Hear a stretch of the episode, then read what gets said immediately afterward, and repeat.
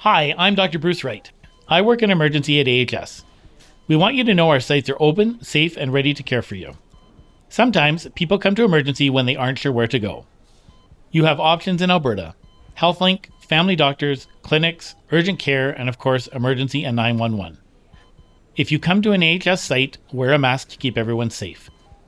Knowing your options will help you get the right care. See ahs.ca slash options for details.